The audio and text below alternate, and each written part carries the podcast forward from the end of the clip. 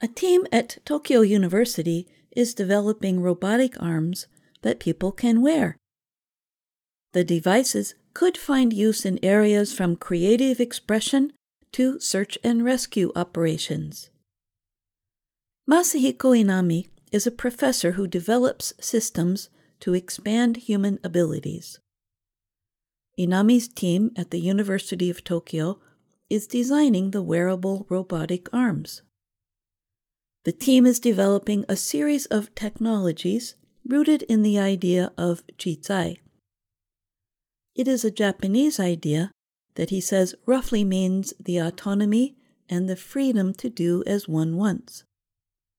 The aim is to create something like the relationship between a musician and an instrument. Inami said, lying somewhere between a human and a tool, like how a musical instrument can become as if a part of your body.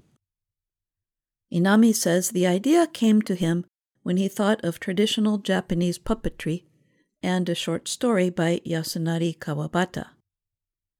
The story is about a young man who borrows a young woman's right arm. Inami said, The robotic device is not a rival to human beings, but rather something that helps us do as we please. He added that it was like a bicycle or e bike. It supports us and can unlock creativity. A video called Jizai Arms shows two dancers performing with the robotic arms on their backs.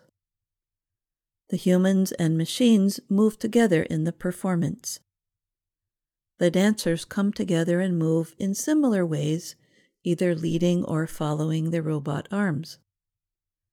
Inami said, Some wares grow attached to the arms after some time. Taking them off after using them for a while feels a little sad. That's where they're a little different to other tools, he said.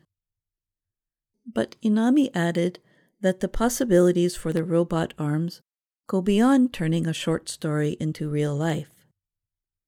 He said such machines could help in search and rescue operations. He wondered if similar devices could be used to fly or perform sports in the future. In the future, we might see wings growing out of people's backs, or drones attached to people. Maybe someone will come up with a sport that requires six arms. Or invent a new type of swimming, Inami said. I'm Jill Robbins.